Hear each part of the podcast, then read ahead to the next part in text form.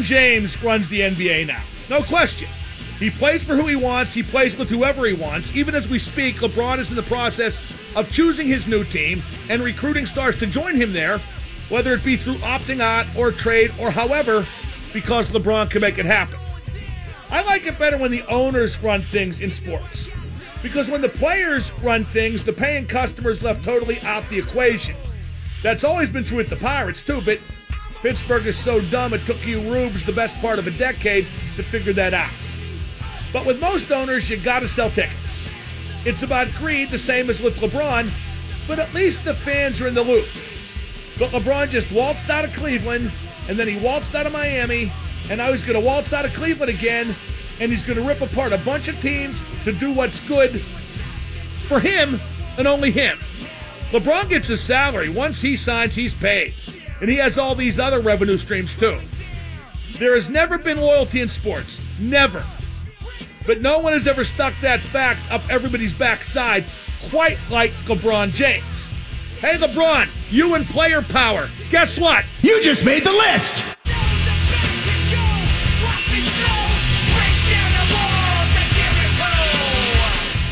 The list brought to you by Matt Mertz Plumbing. Call 412 367 0815 for all your plumbing, heating, and cooling needs. Joining me now, he's in town for the Penguins prospect camp up at the Lemieux Complex in Cranberry. He is the team's top draft pick this year. He is defenseman Calen Addison. Uh, Calen, welcome aboard. How do you like Pittsburgh so far? Thank you. Uh, it's been awesome. I mean, I went down to uh, the city and, and saw it. It's a really beautiful city, and um, in terms of the organization, they've been so welcoming, and um, you know, I've felt so comfortable around the facility and just being here. Now, when you got selected by Pittsburgh in the second round of the draft, what was your reaction, Calen? Because it seems an ideal fit considering your mobility and skill. Uh, the Penguins are a fast team, and you're a fast player. Yeah, I mean, it's uh, you know, I, as soon as I got picked, I realized fully it's uh, know, this is probably the best fit for me in terms of my style of play and and being a right hand shot defenseman. So um, and also, it's probably the best organization you can go to in the NHL. So, I mean, it's uh, it's an, it was an exciting time for me, and um, looking at it from from that standpoint, it is probably the best fit for me too. Boy, that right hand shot defenseman stuff, Calen, that's like hitting the lottery, isn't it? Those guys are always in demand. Yeah, they are. It's uh, there's it's rare to have the the righty, so uh, it's good for me that I'm right-handed, and, and the style of game I play fits me, fits uh, their organization well. Now you're 5'11, which isn't big, not small, but not big. How do you handle physicality at that size? Obviously, your skating is a big weapon, but how do you deal with it? Uh, I think you just got to be smart with it. I mean, I don't think I think I'm a pretty strong guy for my size, but I mean, it's just kind of being smarter with your size and, and your body, and just knowing how to defend guys with your feet and stick, and and just be smart with your body. Now you averaged almost a point per game with Lethbridge, uh, major junior in the Western League. Where do those points come from, Calen? How do you generate offense typically? Uh, I mean, I think that's just my style game is just being offensive. But um, at the same time, I mean, you look at you look at our power play there and and some of the players we had on our team, and you know, it sounds cliche, but at the end of the day, I mean, I honestly couldn't have done it without the players that were around me, and um, you know, guys like Dylan Cozens, Taylor Ross, uh, Jordy Bellerive, Brad Morrison. I mean, made it pretty easy to to produce out there. Jordy Bellerive, a Penguin prospect, of course. We're looking forward to seeing him at camp as well. I saw some video of some of your passes. You throw these slide rule passes, uh, you know, through people, you know, all the way up the rink. When did you develop that kind of vision? Because for a kid your age, that's pretty rare. Uh, I think it's just been, you know, just working on it my whole life, and but also just like watching a lot of hockey and video, and uh, you know, I love the game, and, and I do a lot of that. So I think it just comes from, you know, just paying attention to hockey all the time and and I think your your vision is something you're kind of naturally born with in terms of uh, your hockey vision. So um, I think that's one of my biggest strengths, and you know I just kind of use it and just have fun with it out there. Have your coaches encouraged the offensive side? Uh, we've had Paul Coffey on this show, who of course won a bunch of Stanley Cups with Edmonton and Pittsburgh, and he said if he played today, the coaches would never allow him to play like he did. How encouraging have your coaches been with the offensive side of the game? I mean, it's uh, that's my style of game, and you know I think Pittsburgh picked me for a reason, and that's to play that game. But um, you know my coaches growing up and, and my coaches in junior have have allowed me to just play my game, and and they've given me all the opportunity offensively, and you know, they want me to be as offensive as I can and, and you know, always uh, joining that third, fourth layer in the rush and, and just always producing offense. So, I mean, if I didn't have that encouragement from my coaches, I wouldn't be the same player I am. So, uh, just being allowed to do that every game is uh, makes it fun and, and allows me to have success. We're talking to Calen Addison, Penguins prospect here on the home of the Penguins, 1059. Now, I've seen some scouting reports that say you should skate the puck a bit more, grab it and go. Uh, what's your take on that? Uh, I think there's like a happy medium. You gotta, you know, you gotta give it and join in sometimes, or, or you gotta stay back depending on, you know, who you're on the ice with or who you're against. So, I mean, like I said, there's a happy medium of of if you want to skate it or, or move it more. So, um, you know, I think that'll just come over time of, uh, you know, knowing when to pick my spots more and, and knowing when to skate it more. So, uh, yeah, like I said, it's just kind of a maturing thing in my game, I think. Now, people have compared you to Letang, and, and that's going to happen here in Pittsburgh, Calen. But you liken yourself more to Tyson Barrie of Colorado, correct? Uh, he's had some influence on your game, right? Yeah, I mean, we're kind of similar size and stature, and you know the way that he that he moves and, and gets up ice and, and is creative with the puck and joins into joins into the rush and, and jumps into open areas is pretty similar to me. And um, but in terms of his defensive game, I think I want to model my game more after him there, and um, because I know that's some, what some of my areas of improvement that I need. And you know he's smart with his stick and feet for for his size, so I need to you know, I need to model my defensive game after him a little bit more too. Now, what were you looking to get out of this camp? Because it's not really a pressure situation, isn't it? It's more like get acquainted, right? Yeah, it's you know, it's they said there's no evaluation or anything. You just come here and have fun and enjoy it. And um, I mean, it's pretty tough not to, anyways. I mean, the the way they welcome you here and, and make me feel comfortable has been has been phenomenal. So, I mean, I haven't felt nervous for a second being around here on or off the ice. So, I mean, I'm just having fun with it. And when I go out on the ice, it's just you know, just be creative and just do my thing. Now, this camp wasn't just about hockey, was it? You guys did a lot of stuff off the ice as well. Talk about that. Yeah, there's been a lot of off ice stuff in, in the weight room, and you know, I think that's maybe even been the biggest part of the camp. Um, you know, I've learned so much, so many different things that that I need to work on every day to improve my flexibility and and core strength to you know keep a keep a strong lower back and and that sort of stuff. So, um, you know, just working on that for the last two days, my my body's felt great on the ice. So uh, I can't can't imagine if you do that stuff every day. Now I know Sidney Crosby was around today. Did you get a chance to meet him? Uh, I didn't meet him, but uh, he's been around the last two days when I've been in the gym, so uh, it's pretty cool watching him. Um, and then he was on the ice too when I walked in this morning. So seeing a guy like that and seeing his gear sitting in the room just beside you is uh, pretty crazy. You're going to go back to juniors this season, Calen, almost certainly. What's left for you to do there? How can you refine your game even more at that level? Uh, you know, just make sure I produce more five on five. Um, you know, don't rely so much on power play or or anything like that. And and obviously for my size, I need to defend harder.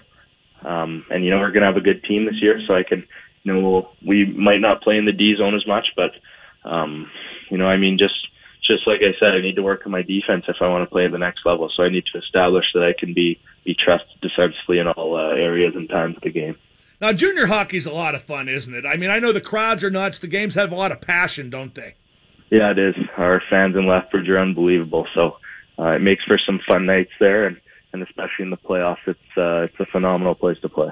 Well, we have some fun nights in Pittsburgh sooner, or not later. I'm sure, Calen. Hey, thank you so much for taking the time. Real good stuff, and we'll see you at training camp. Thank you very much. That's Calen Addison. Boy, the kid can talk. He can play like he can talk. We gonna like him. No, I've watched some tape. He's kid's really good. Really, really, really good.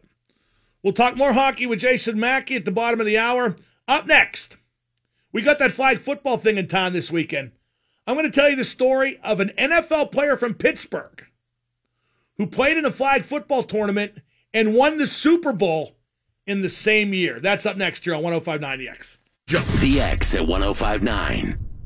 Double M on the X, heading to Holmdel, New Jersey for tomorrow night's Foreigner, Whitesnake, and Jason Bonham's Led Zeppelin evening show. Going to see Whitesnake five times on this tour. Holmdel, New Jersey, just south of Newark. So you fly into the Newark airport, drive south for about 25 minutes. You avoid the glitz and glamour in New York, but you avoid the traffic too. It's going to be a pretty easy in and out. And I'm looking forward to it. Hopefully, I won't run into Tony Soprano or Paulie Walnuts or any of them uh, over the weekend. Uh, there's a story in the Post Gazette about the Pirates' drop in attendance. Boy, what timely reporting. Welcome to the 21st century, Buck Rogers. Glad you could make it. Uh, the story does point out that the Pirates' attendance drop this year is the third worst in MLB. The Pirates' drop in attendance is 27.5%. MLB's drop is 6.6%. The Pirates are broken, yo. The trust is gone between the team and a big portion of the fan base. The Pirates are broken, and it's going to get worse before it gets better. Going to get a lot worse. Uh, the guy who runs Barstool Sports, the cutting edge of the new wave of sports journalism, uh, the guy who runs that site told a female employee while on the air that in five years she'd be too ugly to work in front of the camera. She cried, she stormed off, and then the guy who runs Barstool wouldn't apologize and started yelling F bombs. And keep in mind, his boss is a woman. Now, that is cutting edge. That is the future of sports journalism. Uh, no, actually, any place else he'd get fired. But when you're in the a hole business, I guess you can be an a hole. Uh, the Washington Capitals lost their coach, Barry Trotz. Brooks Orpik went to Colorado, got bought out. Maybe he'll come back to the Caps, but otherwise, they appear to be keeping everybody else. They signed John Carlson last week, their number one defenseman, eight years, $8 million per year. And now they signed Michael Kempny, one of their top 4D. And even though they didn't qualify uh, Devante Smith Pelly in restricted free agency, he's the bottom six swing who had seven goals in the playoffs. They did now sign Smith Pelly to a one year deal. The Capitals are going to be really hard to beat again next year. I was hoping John Carlson would fly the coop, and then it kind of falls apart, but he didn't, and it won't. Oh, and uh, today, the Caps appointed Todd Reirden as the new head coach. Uh, he was an assistant last year under Trotz, uh, an assistant here in Pittsburgh uh, under Dan Bylsma as well. Uh, Reirden's a very good coach, and that's going to be a smooth transition. I mean, he was there last year. What's he going to change? No reason to. Going to do the same thing. The Caps are going to be a tough out. Hey, they always are. In NBA news, and yes, I talk about the association way too much. That's how you know you're dialed in to the NBA. You call it the association. Uh, LeBron James opted out of his contract today in Cleveland, and Stephen A. Smith said on ESPN that the Cavs owner, uh, his name's Dan Gilbert, uh, Stephen A. says the Cavs owner is not at all upset about the prospect of LeBron leaving Cleveland. And I can see that. Enough already. The guy's just a total narcissist, a monumental pain in the ass, and a control freak.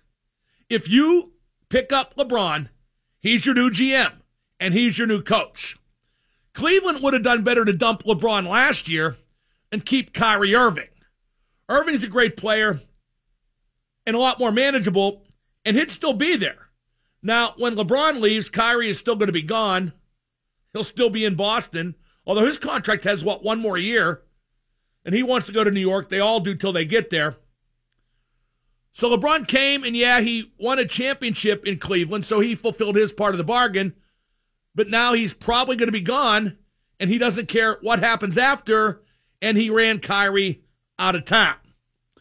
I'd love to see LeBron and Kawhi on the same team. Kawhi Leonard might get traded from San Antonio to the Lakers and if that happens, that's probably where LeBron goes.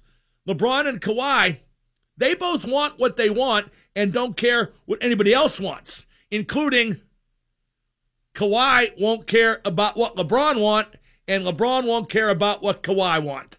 Them two on the same team, that could fail as easy as succeed.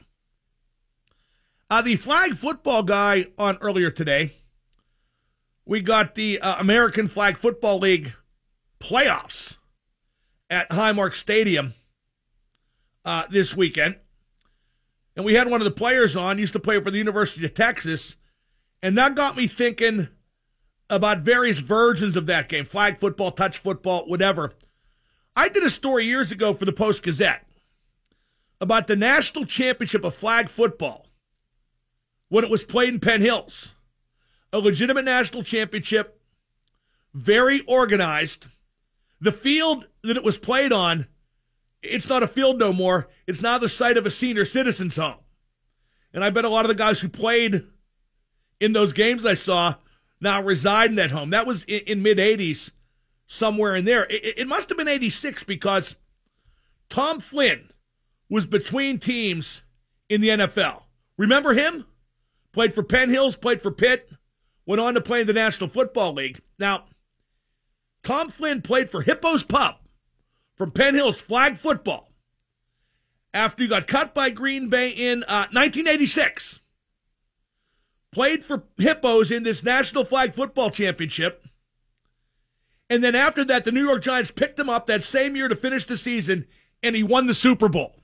He went from the National Flag Football Championships, which Hippos did not win that year, and won the Super Bowl the same year. Uh, that was big time flag football. Uh, like I said, I was at that national championship tournament in Penn Hills, and it was really entertaining to watch. Uh, lots of former college players. And when I was at Duquesne University a long time ago, uh, late 70s, early 80s, the intramural flag football league was super competitive and super organized. Teams had playbooks and coaches. It was just, I don't know if it was weird or if it was cool. Probably some combination thereof. Now, my buddy Dave Riley, who's probably listening, hey, Dave, he was like the best flag football player ever. Well, at Duquesne anyway. Then again, except maybe Tom Flynn, Dave was really good. Uh, Riley was the shortstop for Duquesne's baseball team, and he was amazing at flag football. Flag football is a real fun game. The rec sports are fun because that's all they're supposed to be fun. So people let them be fun. Flag football, deck hockey, etc. Well, except softball. Softball isn't fun. Wiffle ball is fun. Softball is not. Softball is slower, then slower, then slower, then slow.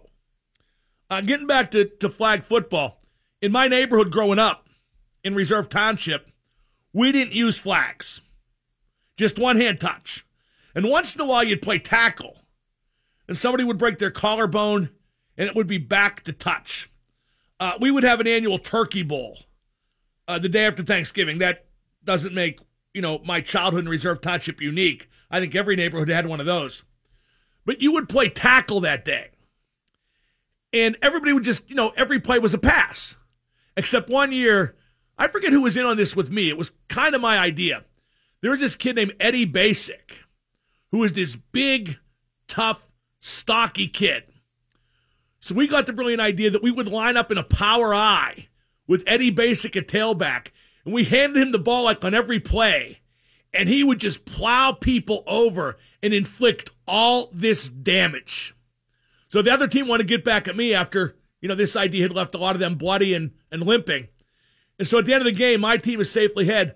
So they decide to throw me in interceptions. They can tackle me. I spotted that coming a mile away. I just whacked it down, just knocked it to turf, and walked off unscathed and with victory as I do in life even now. Up next, we're going to talk hockey with Jason Mackey of the Post Gazette. Uh, the backlash to this Jack Johnson pickup, I think it's a good pickup. And like I said earlier, what's the difference how much they pay him? It's not your money. If it's one year too long, what's one year? And he only has to be a good bottom pair defenseman. I mean, what's the difference who the bottom pair defenseman is? Last year when the Penguins lost to Washington, you think it was Chad Ruhwedel's fault? I think they could do better than Chad, and Jack Johnson is, but it wasn't Chad's fault. And by the way, it seems like I pick on him. Ruhwedel's a good NHL defenseman as a number seven playing about 35 games a year. And that ain't an insult.